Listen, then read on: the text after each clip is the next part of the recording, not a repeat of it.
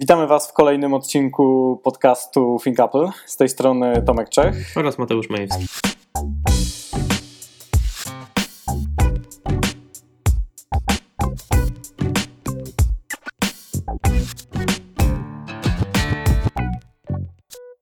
Piąty odcinek już albo dopiero. W sumie dla nas już. Zaczęliśmy miesiąc temu, tuż przed konferencją pierwszą Apple, przed premierą iPhone'a 7. Teraz zapowiada się, że będzie możliwe, że będzie druga konferencja. W sumie o tym będziemy rozmawiać. O czym jeszcze? Dzisiaj Mateusz trochę opowie o swoich podwodnych, krótkich testach iPhone'a 7, ale będzie więcej tych testów na pewno pod wodą. Potem porozmawiamy trochę o Macach. Prawdopodobnie niedługo zobaczymy nowe modele. Pytanie jest też takie, czy będzie konferencja, czy nie. Zaraz będziemy o tym rozmawiać. I porozmawiamy sobie na koniec jeszcze trochę o nowym wynalazku firmy Google, czyli ich telefonie o wdzięcznej nazwie Pixel. No to pięknie, to tak. Zaczynamy od iPhone'a 7. Mateusz, poszedłeś z nim na basen, w zasadzie byłeś z nim kilka dni w obiekcie z basenem i miałeś czas trochę potestować go, więc powiedz, jak to wszystko wyglądało? No, tak jak się spodziewałem, iPhone nie ma żadnego problemu z wodą. No może poza tym, tak jak już wcześniej się spodziewałem i wspominałem, nie wypluwa wody, także ten głośnik faktycznie nie działa, a jak działa, to bardzo trzeszczy po kontakcie z wodą, ale powiem szczerze, że takich rezultatów nagrań podwodnych się nie spodziewałem, bo naprawdę te filmy wyglądają świetnie. Jeżeli macie dobre oświetlenie i basen, który no nie jest jakiś szczególnie mętny, no to wodę w zasadzie, która nie jest szczególnie mętna, no to te filmy naprawdę wyglądają świetnie właśnie z jakichś skoków podwodnych czy jakiekolwiek nagrania. No jedyne, co zauważyłem, to że po prostu fokus nie działa tak, jakbyśmy się tego spodziewali, bo z bliska obiekty po prostu wyglądają słabo, nie są wyostrzone. Ten fokus nie zawsze działa dobrze. No i oczywiście ekran nie reaguje na dotyk pod wodą. Co ciekawe, w iPhone... Czyli robisz zdjęcia przyciskiem zmiany regulacji głośności, tak? Dokładnie, a wideo staram się włączać przed kontaktem z wodą i po prostu wyjmując już telefon po jakby nagraniu wideo wyłączam, bo z tego, co mi wiadomo, jeszcze można to robić właśnie tak samo jak zdjęcia przyciskiem, ale jakoś nie zawsze to u mnie działa, Także staram się klikać zawsze ekran. A właśnie co do ekranu, to, że chciałem jeszcze wspomnieć o tym, że po kontakcie z wodą on też średnio reaguje, trzeba go przyczyścić, a wiadomo, że w basenie jest ciężko i ta obsługa faktycznie jest trudna. Mhm, czyli jak go wyjmujesz z wody i potem przez jakiś czas jeszcze musisz trochę jakby odczekać albo go wysuszyć, tak żeby normalnie go używać. Dokładnie, bo bezpośrednio po kontakcie z wodą, jak go wyjmę nad powierzchnię właśnie wody, to ciężko jest go obsługiwać, bo ta woda no bardzo przeszkadza. No a co ciekawe, przycisk Home, pomimo tego, że nie odczytuje poprawnie właśnie odcisku palca, to jednak działa nawet pod wodą, także możemy sobie wyjść z kamery do ekranu głównego, no i nic poza tym. No, to akurat ciekawe, ale właśnie a propos tego niedziałania mokrego ekranu, to jest też taki problem, który ja właśnie mam zawsze z Apple Watchem i zastanawiam się, czy oni to na przykład poprawią, czy oni to poprawili w dwójce, albo czy to kiedyś poprawią. Problem jest taki, że właśnie spoconym palcem trudno jest obsługiwać ekran. W sensie dużo łatwiej jest mokrym palcem, jak telefon nie jest mokry, znaczy iPhone, obsługiwać go właśnie, niż zegarek, bo ten ekranik jest malutki. I no teraz mamy Apple Watcha, który służy w dużej mierze do treningów, no ale tym spoconym palcem jakoś go trudno obsługiwać i to jest taka jedna z rzeczy, które ja bym bardzo chciał, żeby oni poprawili. Szczególnie, że tak ciekawe się da, że jakby takie ekrany są na rynku i tak jak na przykładzie Samsung Galaxy S7 bodajże, taki ekran może działać nawet pod wodą, mimo że jest pojemnościowy, mimo że wydawałoby się dotykowo tej samej technologii, która jest w iPhone 6s czy wyżej. Także to jest możliwe i właśnie o tym samym ostatnio myślałem, kiedy rozkoszowałem się ciepłą wodą w basenie z Apple Watchem, to chcąc zrobić sobie sesję oddechu, no po prostu nie mogłem nawet do tej aplikacji wejść i rozpocząć jej, bo po prostu ekran nie reagował, mimo tego, że nie był jakby szczególnie mokry, ale było wilgotno w powietrzu i to nawet przeszkadzało mu w dobrym odczycie, także... No tak, to jest też, może też dlatego Tim Cook, czy w ogóle firma, bo to jest tak, że Tim Cook mówił, że pod prysznic chodzi z Apple Watchem, oczywiście pewnie go tam jakoś specjalnie nie bawi się nim wtedy, tylko go nie ściąga, no ale właśnie... Z iPhone'em jakoś nie wspominał, że spokojnie możemy wchodzić właśnie, nie wiem, czy tutaj pod prysznic, czy gdzieś się z nim pływać, mimo że jest wodoodporność ma dokładnie tej samej klasy, której co Apple Watch pierwszy. No, natomiast właśnie to też powód jest taki, jak właśnie mówimy, że w zasadzie trudno by było go obsługiwać, więc trochę nie ma po co, nie? Wchodzić pod prysznic czy na basen. To jakbyś dostał MacBooka z wodoszczelnością i jakby chciał go używać pod prysznicem. No, tu jednak funkcjonalność jest trochę inna, zegarek możemy podnieść i mamy już część jego funkcji widoczną jakby bezdotykowo i też jednym przyciskiem można dostać się do wielu opcji, a jednak na iPhone'ie to wszystko opiera się na dotknięciu palcem przycisku Home, po pierwsze przy czytaniu odcisku przez telefon, co jest ciężkie w przypadku właśnie kontaktu z wodą, no i również interakcja z telefonem, w ogóle z urządzeniem odbywa się zupełnie inaczej, także to są dwa zupełnie inne urządzenia, które no, nie można porównywać tych funkcjonalności, ale tak czy siak warto byłoby, żeby te ekrany po prostu działały, nawet z kontaktem, nawet przy kontakcie z wodą.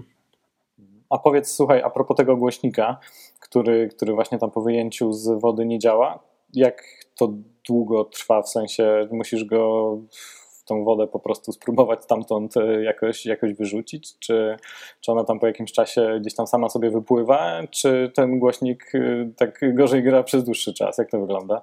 No on, bardzo ciężko jest go jakoś przedmuchać, czy jakoś spróbować wyrzucić tą wodę ze środka, szczególnie w przypadku tego wygłośnika nad ekranem. No wiadomo, że iPhone nie jest przystosowany do tego, żeby go zamaczać w wodzie i właśnie myślę, że głównie dlatego, że te głośniki tak grają później. Zresztą tak samo jak Apple Watch ten pierwszej generacji Series Zero, jak to ludzie mawiają na niego i właśnie to zostało poprawione w najnowszym Apple Watchu, że po prostu ten głośnik potrafi wypluwać wodę. No i myślę, że tak samo iPhone nie radzi sobie z tym na razie zbyt dobrze i ten głośnik przez kilka, naprawdę 3-4 godziny można zauważyć, że jakoś tam trzeszczy i nie gra tak głośno jak wcześniej. Aha, także... czyli to są 3-4 godziny i potem jakoś daje radę, tak? To nie tak, zostaje a później jest całkowicie normalny dźwięk i ten głośnik gra faktycznie tak samo dobrze jak wcześniej. Aha, no to problem nie jest aż taki wielki w sumie, skoro to wraca do normalności. Przy normalnym użytkowaniu jest wszystko ok, tylko w momencie, w którym chcemy sobie puścić muzykę, a w moim przypadku bardzo rzadko się to zdarza, no bo z telefonu, z głośnika bardzo rzadko słucham muzyki, bo jakoś ta jakość nigdy mi nie podchodzi i jakby no, chcąc posłuchać muzyki włączam sobie jakiś głośnik Bluetooth czy właśnie słucham na słuchawkach. Także tu nawet jeżeli przyjdzie nam jakieś powiadomienie, to jestem pewien, że usłyszymy je. No chyba, że to będzie powiadomienie, które jakoś zostanie do nas dostarczone bezpośrednio kilka sekund, kilkanaście sekund po wyjęciu z wody, bo on wtedy jeszcze ma te dziurki po prostu zatkane tak widocznie z zewnątrz nawet. Wystarczy włączyć cokolwiek głośniejszego i to pierwotne zatkanie ustępuje i wtedy zostaje tylko takie lekkie trzeszczenie właśnie tego głośnika, szczególnie nad ekranem. Ale to naprawdę nie jest nic strasznego. No to w takim razie można sobie porobić, jeżeli ktoś chce sobie zrobić sesję podwodną, filmy, zdjęcia, to może, ale na pewno nie jest tak, że można sobie chodzić pod prysznic albo na basen regularnie z iPhone'em, bo w sumie chyba nie do końca ma sens, skoro też nie można go normalnie jakby używać w takich warunkach. Jasne, no to jest lekkie ryzyko, ale... No ja jakoś zaryzykowałem i wyszło u mnie na dobre, bo te materiały wyszły naprawdę fajnie.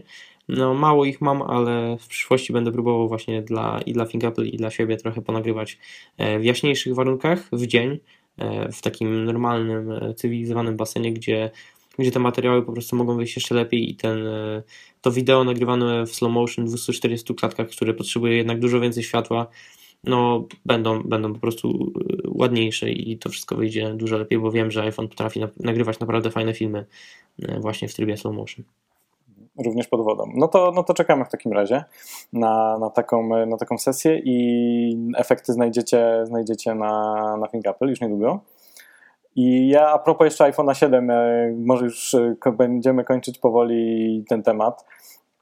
Ja mam takie jeszcze jedną rzecz do dodania, właśnie Touch ID drugiej generacji słynny. Nie wiem, czy pamiętasz, jak kupowałem iPhone'a SE i cieszyłem się, że właśnie to jest taki krok wstecz, że on ma Touch ID pierwszej generacji, czyli ten wolniejszy, bo po prostu no, ten drugiej generacji jest za szybki w wielu sytuacjach, czyli dotykamy go i telefon się odblokowuje i nie możemy sobie podejrzeć ekranu. No i w zasadzie teraz w 7 to wygląda tak, że mamy właśnie, wróciłem do drugiej generacji, niby wszystko jest ok, ale strasznie mnie denerwuje to, że trudno dostać się do ekranu blokady, szczególnie wtedy, kiedy na przykład słucham muzyki i żeby tą muzykę móc skontrolować, w sensie albo ją zatrzymać, albo zmienić, albo trochę przewinąć, czy zgłośnić, czy coś takiego. I chcę dostać się do szybkiego podglądu, bo na ekranie blokady masz wtedy szybki podgląd tego, co odtwarzasz. Oczywiście telefon, powiedzmy, leży na stole i jest wyłączony. No i dotykasz tego przycisku home, żeby się dostać do tej kontroli. No i klops, bo przechodzisz od razu do ekranu początkowego. Telefon się odblokowuje. No i jak jesteś w ekranie początkowym, no to wtedy masz takie opcje, że możesz albo po prostu znaleźć tą aplikację, z której jest odtwarzany, albo otworzyć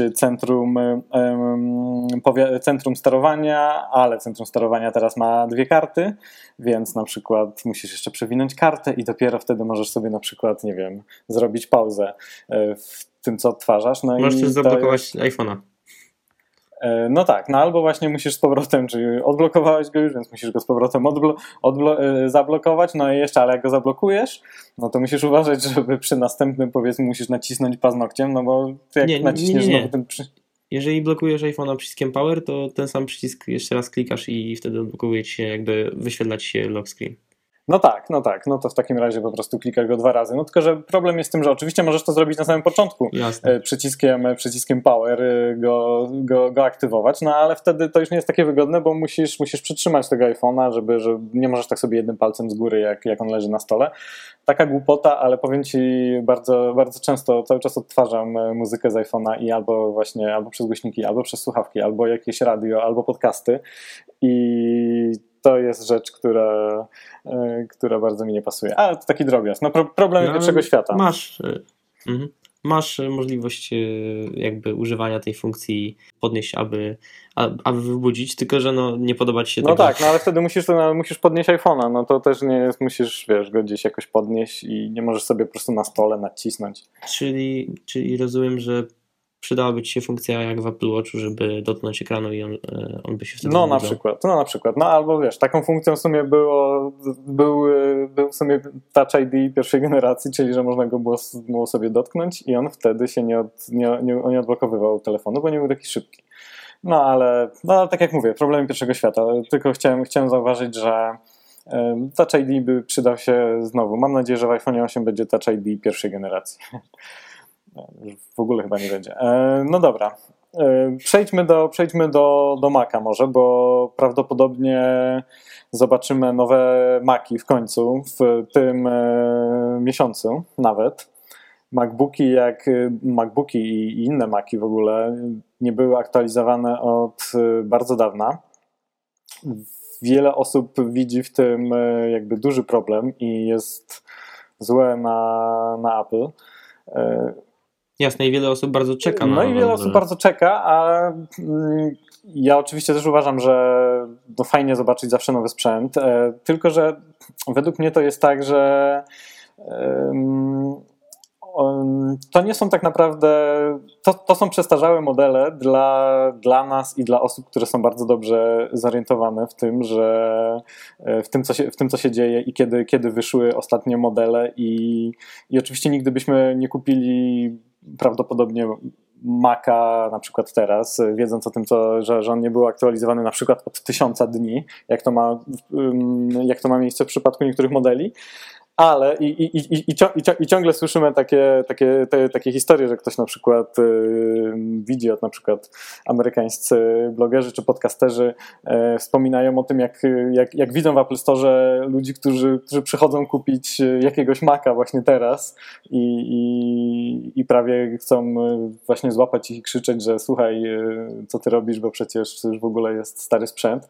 No ale właśnie o to chodzi moim zdaniem, że tak naprawdę to są ciągle dobre maszyny i dla większości użytkowników, jak ktoś sobie kupi jakiegoś takiego MacBooka Pro sprzed w sumie 3 lat, powiedzmy 2013, ten MacBook jest super, super szybki. Ten MacBook dostał uaktualnienia tak naprawdę od tego 2013 roku, kilka uaktualnień systemowych, bardzo ważnych.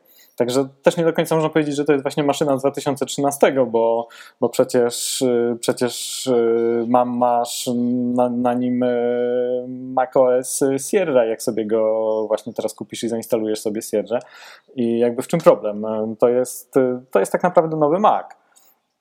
No ale ja rozumiem, że tutaj update jest i nieunikniony, i wyczekiwany przez wielu, Więc może przejdźmy już do tego, co będzie.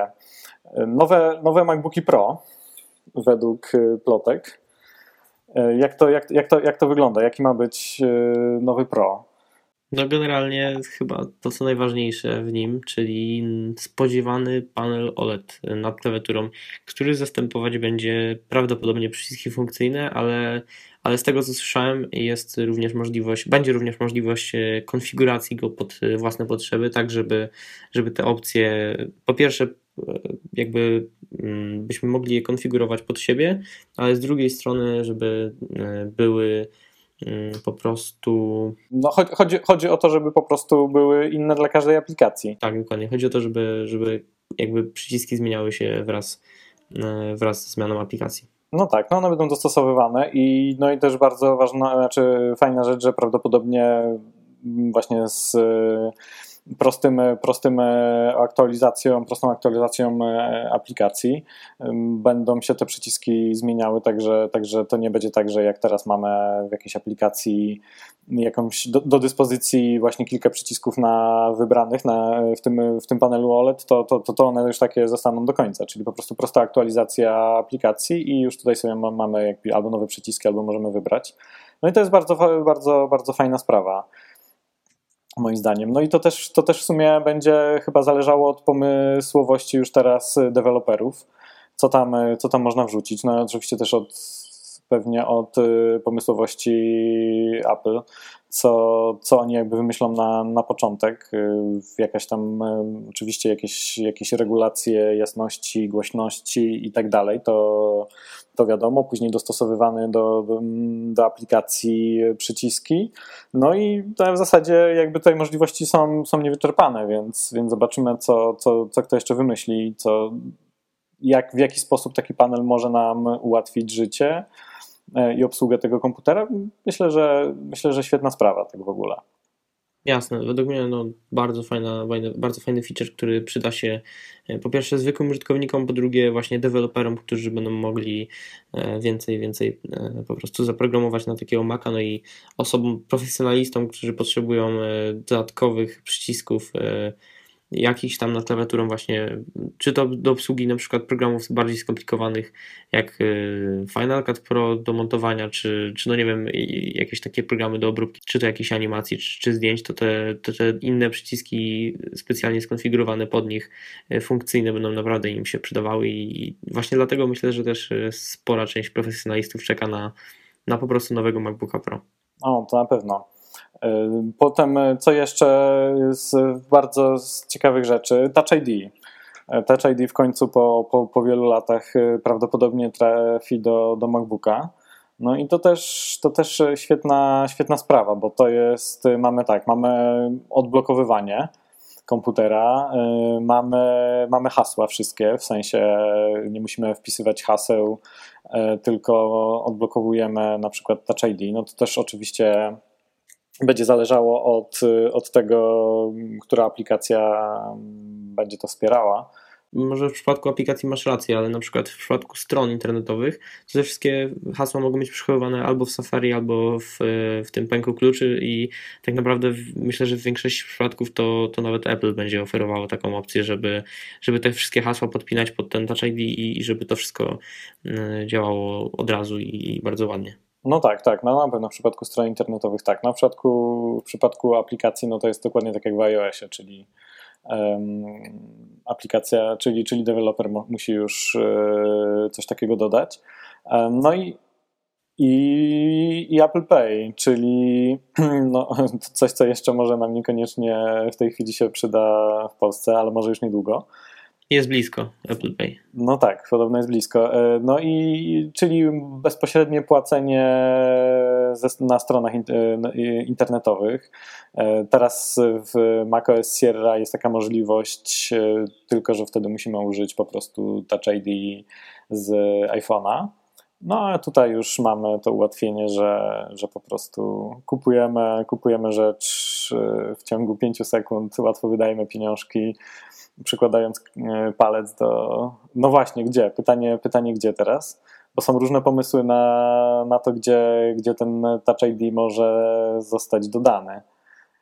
Myślę, że ta jedyna plotka, którą dotąd słyszałem, jest jak najbardziej prawdopodobna i uważam, że najbardziej z tych wszystkich możliwości potencjalnych po prostu wydaje mi się, że jest najlepsza, czyli umieszczenie Touch ID generalnie w przycisku do włączania, bo to byłoby bardzo logiczne, to byłoby proste i no i oczywiście on musi być, ten przycisk do włączania musi być tak czy siak fizyczny, także dlaczego nie włożyć do niego od razu właśnie Touch ID i nie marnować miejsca gdzieś tam na obudowie, nie robić dodatkowych jakichś tam wizualnych zmian.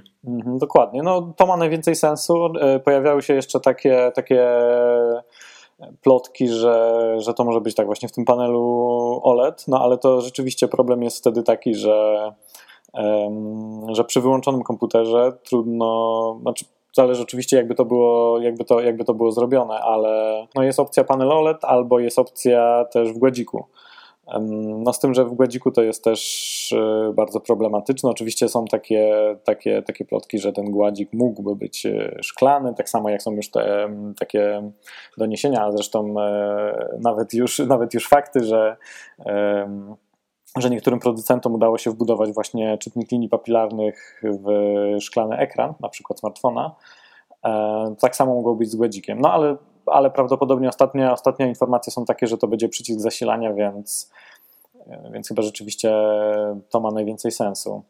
Jasne, uważam, że Apple nie wprowadzi czegoś mało przetestowanego jeszcze na rynku, nawet do nowego Maca i szczególnie w serii Pro. I że po prostu pojadą na bardzo łatwym sposobem i po prostu włożą ten przycisk, włożą ten Touch ID w przycisk włączania i wyłączania urządzenia, no i to również będzie bardzo intuicyjne i jakby użytkownikom to myślę, że dużej różnicy nie będzie sprawiać.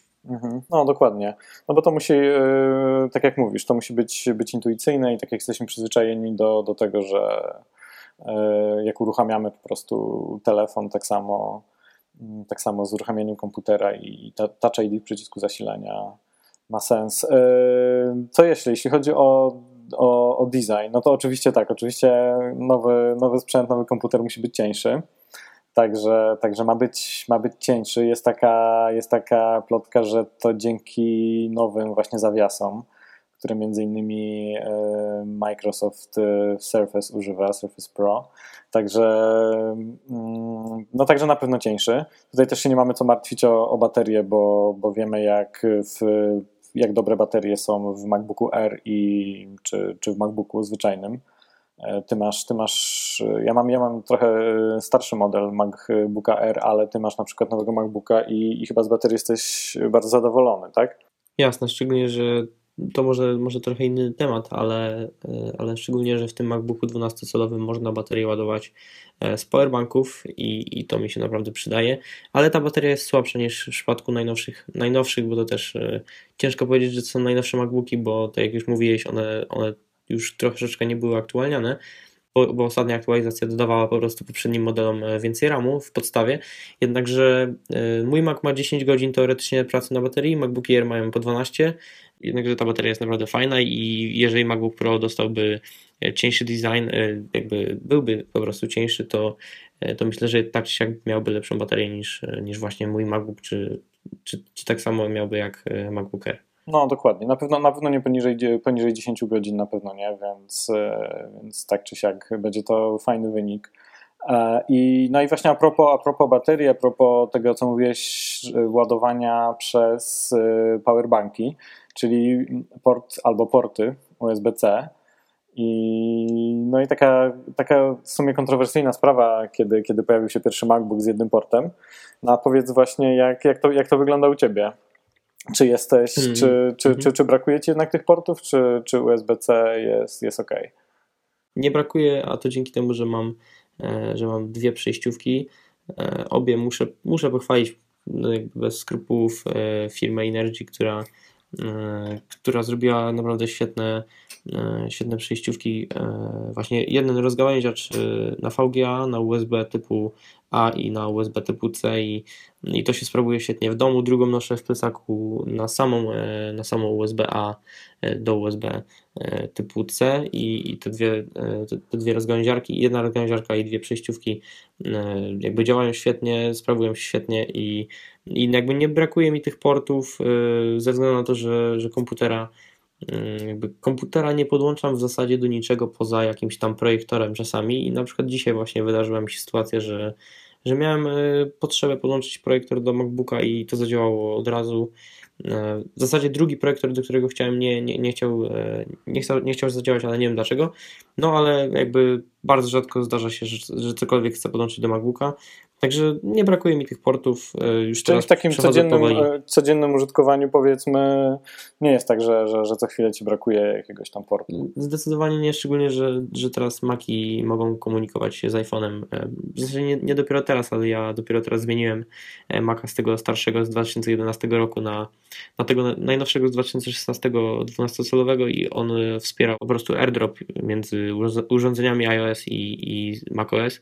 I tu wszystko powoli sobie zgrywam właśnie przez AirDropa, wrzucam wszystko w chmurę, jak chcę komuś coś przesłać i już pendrive'u w zasadzie nie używam, ewentualnie czasami dysk podłączam właśnie na jakieś backupy czy gromadzenie jakichś tam większych danych. Czyli przenosimy się na działanie bezprzewodowe coraz bardziej, to jest jasne i też to jest po prostu wygodniejsze. No dokładnie i też dlatego nam tego USB-C, znaczy tych portów nie będzie żal. Co jeszcze, jeśli chodzi o tego MacBooka Pro nowego, podobno właśnie 13 i 15 cali, czyli klasycznie.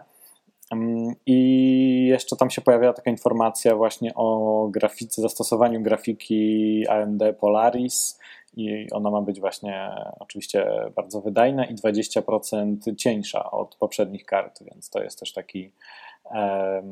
też taki element, który pozwoli na uszczuplenie jeszcze tego designu, tego MacBooka Pro.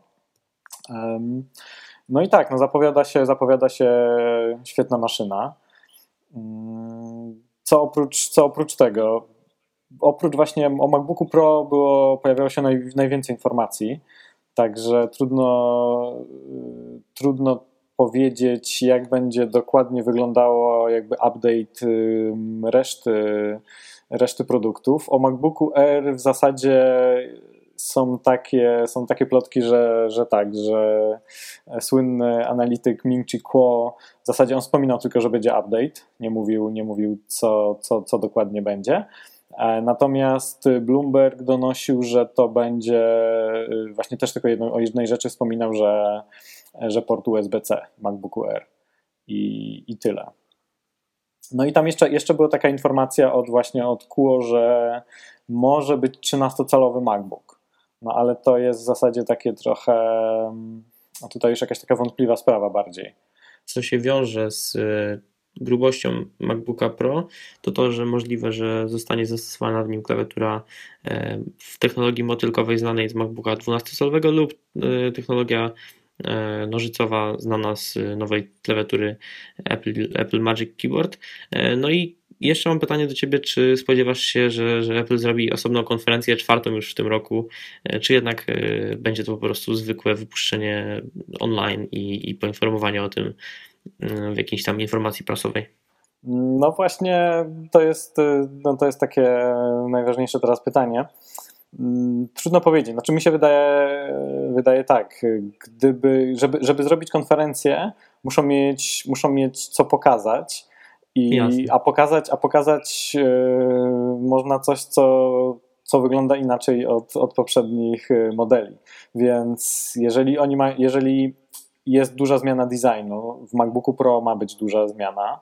I teraz pytanie, czy jeżeli będzie zmieniony tylko MacBook Pro, czy to już wystarczy, żeby zrobić konferencję i jakby oprzeć ją na tym MacBooku Pro?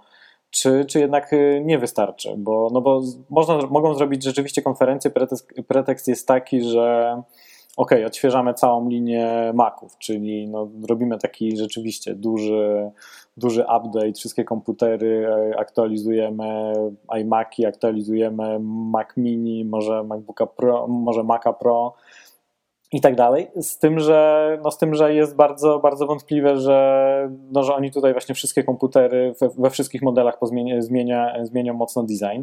Prawdopodobnie tak nie będzie.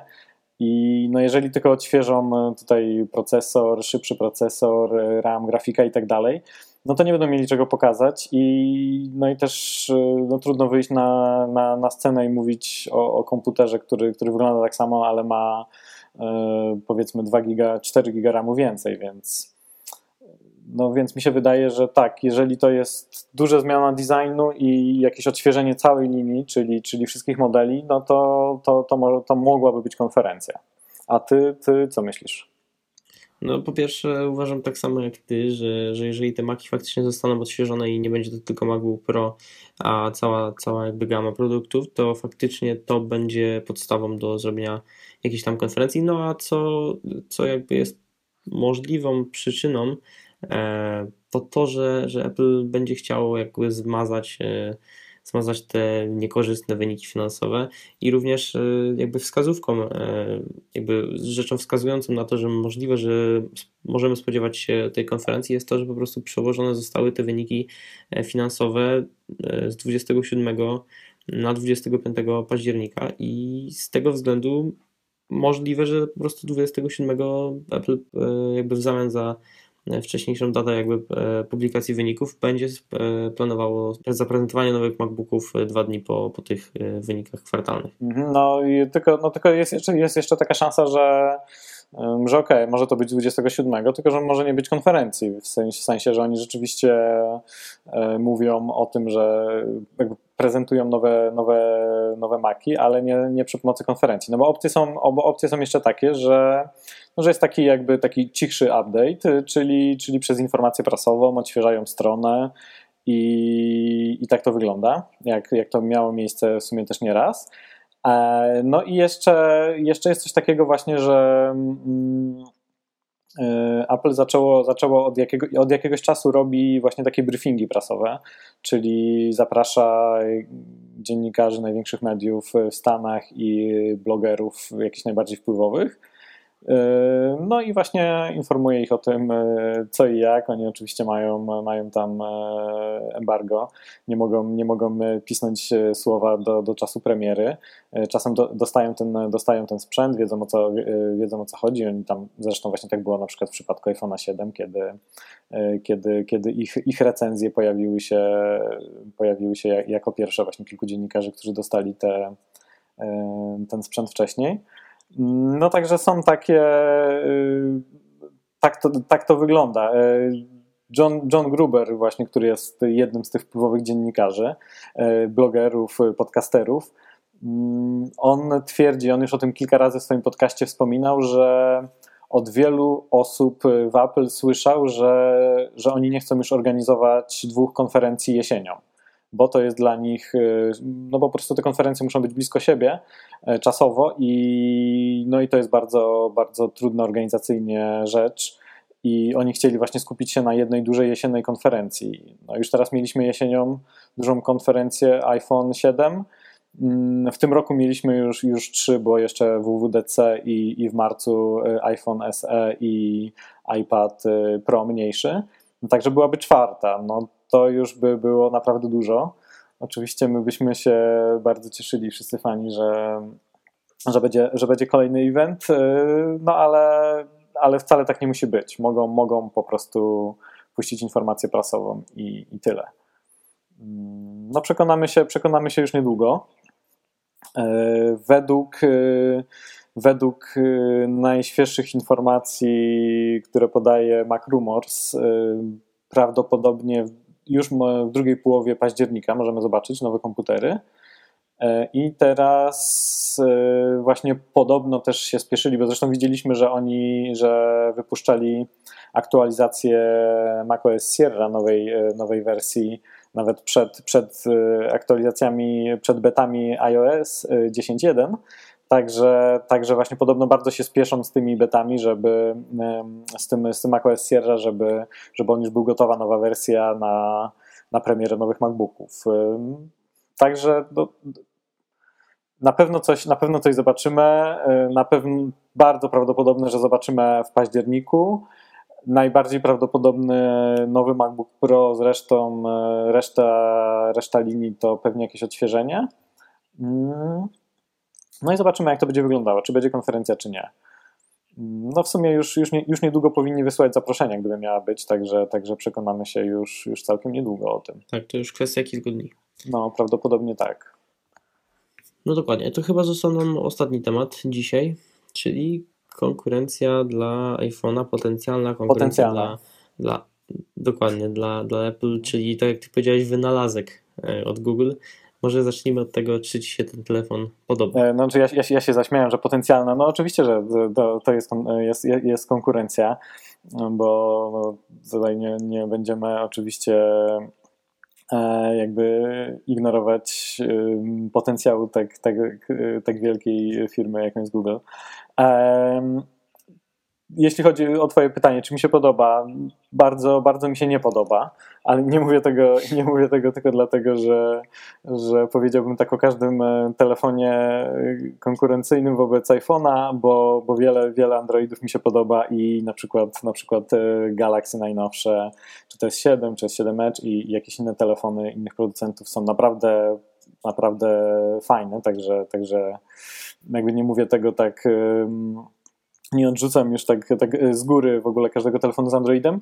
Natomiast to jest w ogóle strasznie śmieszne, że tu mamy jakiś taki design, taki powrót do błędów na przykład iPhone'a, jeśli chodzi o te fugi antenowe, no bo właśnie mamy z tyłu fugi w tym Pixelu.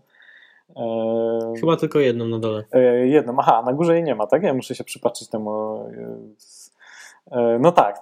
No mamy rzeczywiście, znaczy, tak, na górze jest tak z boku obudowy. Nie ma, ona nie przecina. Tak, no ale w iPhone 7 też nie przecina. Ona jest zmieniona. No i mi się podoba właśnie tył w kolorze niebieskim, przód oczywiście czarny, no i jakby ten telefon sam w sobie nie jest wcale taki straszny. Dla mnie połączenie szkła z aluminium jest bardzo fajne, tylko że no wiadomo, z przodu jest brzydszy, z tyłu jest dużo ładniejszy, ale właśnie tak jak tobie, wielu osobom bardzo się nie podoba, uważają, zresztą słyszałem już wiele opinii, że to jest najbrzydszy telefon, jaki widzieli w życiu i że w ogóle nie ma szans, żeby kiedykolwiek do nich trafił, ale... No, ja myślę, że z designem oni tutaj, bo nie ma takich opinii właśnie takich skrajnych i tak różnych w przypadku na przykład Samsungów najnowszych, czy właśnie jakichś tam topowych, nie wiem, HTC czy LG. One są lepsze, gorsze, ale żeby tylu osobom się tak od początku już bardzo nie podobały jak ten Pixel, no to już się nie zdarzało. Ten dolna część obudowy z przodu, gdzie właśnie tak jakby miejsce zostawione na przycisk Home, czyli oni po prostu już wzięli tego iPhone'a, już usunęli ten przycisk, jest z tyłu, no ale tak z rozpędu zostawili już tą ramkę na dole, czyli w sumie w zasadzie jakaś taka duża strata miejsca niepotrzebna.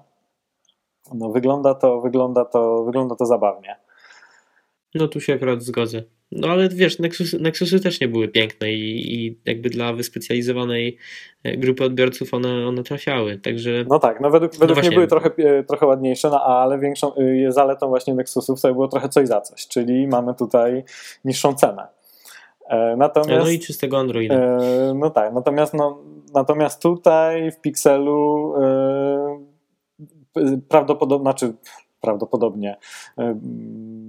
bardzo prawdopodobnie cel totalnie właśnie zamierzony, czyli skopiowanie cen Apple co do dolara. I skopiowanie cen Apple. No dokładnie. I teraz jak ktoś właśnie mówi, że iPhony są za drogie, tak Google robiąc jakby w domyśle najlepszy telefon z czystym Androidem właśnie kopiujesz nie tylko rozwiązania, ale i ceny. No oczywiście jakby oni są świadomi jakby o co chodzi i zrobili tak dlatego, żeby pokazać okej, dobra, no to wybierajcie, my teraz jesteśmy bezpośrednią konkurencją iPhone'a, możecie nas porównywać, cena jest taka sama i teraz co ci się bardziej podoba? Android czy iOS? No bo jeśli chodzi o sam hardware, to jak oni się kogoś zapytają, czy ci się bardziej podoba Pixel czy iPhone, to też mogliby się nawet nie pytać. No dobra, a teraz mamy cały ekosystem i tu jest jakby takie pytanie. Wybieraj. Chyba tak to wygląda. A więc tak jak wspomniałeś, mamy czystego Androida, czyli coś, co może faktycznie dużo lepiej działać co dużo lepiej działa niż inne Androidy z nakładkami, bo to zawsze dużo spowalnia i z tym problemów są zawsze dużo problemów i również opóźnione aktualizacje. No i co dalej z takich zalet? No ale wiesz co, właśnie jeszcze a propos tego czystego Androida, to pojawiły się już takie informacje, że Verizon ma kontrolować właśnie aktualizacje, czyli te telefony kupione u nich w sieci będą kontrolowane przez operatora i no on tam w sumie może też takie swoje rzeczy, jak to właśnie mają w zwyczaju różni operatorzy też dodawać. Też prawdopodobnie tego Androida będzie mógł jakoś tam lekko zmodyfikować. No więc jakby już telefony kupione Verizon nie będą takim do końca czystym Androidem. Zdecydowanie nie będą, bo oni wręcz słyną z tego, że w każdym miejscu umieszczają gdzieś tam ten swój brand i czy to na przycisku, czy to gdzieś z tyłu budowy zawsze ten Verizon próbuje się obrandować ten telefon i pokazać, także tutaj mamy tą pewność. No ale co trzeba dodać, że te urządzenia faktycznie troszeczkę przypominają mi iPhone 6s. No i kolejna sprawa jest taka, że jakby są też troszeczkę słabsze w benchmarkach nawet od iPhone'ów z 2015 roku. No oczywiście, no to jest Android, tu jest nieco gorsza optymalizacja i mimo tych lepszych specyfikacji one faktycznie już od początku działają gorzej niż najnowsze iPhone'y 7 czy właśnie poprzednie modele 6s. No, ale zobaczymy jak będzie w użytkowaniu codziennym, czy ten Android da radę. Uważam, że Nexusy były bardzo udaną serią i zobaczymy, czy Pixele będą to kontynuować. Tutaj Google zarzeka się, że oni od początku do końca ten telefon jakby nadzorują, że ten telefon jest stworzony totalnie przez nich od zera do końca. No i tutaj próbują chyba właśnie stworzyć konkurencję bezpośrednią, tak jak wspomniałeś, do iPhone'a, zarówno cenowo i również tak, że w planach mają również w przyszłości wypuszczać Pixele ze swoimi procesorami, żeby to wszystko jeszcze lepiej współgrało ze sobą i jakby na wzór również Apple. Mhm. Zobaczymy, czy będziemy mieli do czynienia z drugim iPhone'em od Google, czy po prostu kontynuacją Nexusów. Z tym hardwarem i softwarem to jest tak, że jasne, oni po prostu zaczęli robić to, co robi Apple i czego Apple jest świadome od zawsze w zasadzie, czyli i o tym, czym właśnie Jobs wspominał wiele razy, czyli ktoś, kto robi hardware, powinien do niego robić software i odwrotnie. No i to jest jakby taka wojna właśnie w zasadzie teraz trochę ekosystemów, bo no bo to jest tak, że z tymi, no zwróć uwagę jeszcze na to, że Pixel ma, jak się właśnie popatrzysz na jego specyfikacje, funkcje i tak dalej, no to właśnie nie ma niczego specjalnego, czego nie mają jakby telefony i właśnie wszystkie topowe modele. I no bo to jest tak prawdopodobnie, że nie mógł mieć, no bo trudno sobie wymyślić, co ma teraz ten telefon zrobić, zatańczyć i zaśpiewać, czy co. No tutaj możemy właśnie designem się trochę w tym momencie pobawić. No oni akurat ten design nie wyszedł i to chyba była jakaś ich szansa według mnie, że gdzie mogli trochę zabłysnąć. No ale według mnie to też nie jest właśnie konkurencja dla Apple, tylko to jest konkurencja dla innych Androidów. Czyli to jest właśnie taki wybór albo iOS, albo Android i ktoś, kto wybiera Androida, teraz ma tutaj jakby taką konkurencję właśnie Samsung, HTC, LG i tak dalej. Ma mocną konkurencję w Pixelu, no bo jak wcześniej ktoś wybierał, nie chciał iOS-a, nie chciał iPhone'a, no to właśnie sobie szedł i tam miał do wyboru jakieś tam telefony różnych firm. Teraz dochodzi Pixel, który w zasadzie jest właśnie konkurencją tych innych Androidów, więc jakąś taką bezpośrednią konkurencją dla Apple w tym sensie nie jest.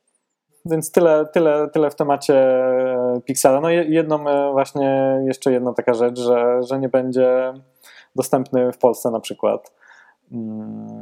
Oni mają podobno właśnie zaczynają, co jak na Google jest dosyć jakby taką nowością, że oni będą tutaj spokojnie skupiać się na takim rozwoju, bo właśnie tak mówią, że najpierw taki kontrolowany wypuszczenie modelu na parę rynków, zobaczymy jak to będzie działało i będziemy jakoś tak powoli to rozwijać. No oni z tego, co chyba dzisiaj przeczytałem, takie informacje, spodziewają się różne firmy analityczne, że oni sprzedadzą około 3, 4, 5 milionów do końca tego roku, więc to jest po prostu, no to jest bardzo mało, więc to na pewno jest teraz taki strzał, żeby zobaczyć jak to wszystko będzie wyglądało, jaki będzie odbiór, natomiast na pewno to konkurencja jakby jeśli chodzi o wielkość sprzedaży, to nie jest ani dla Apple, ani dla żadnej innej firmy.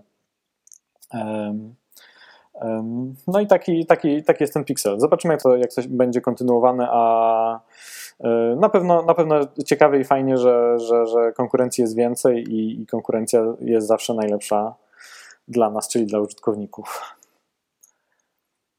Dokładnie. Czyli co, kończymy podcast? No tak. Dzisiaj udało nam się trochę krócej.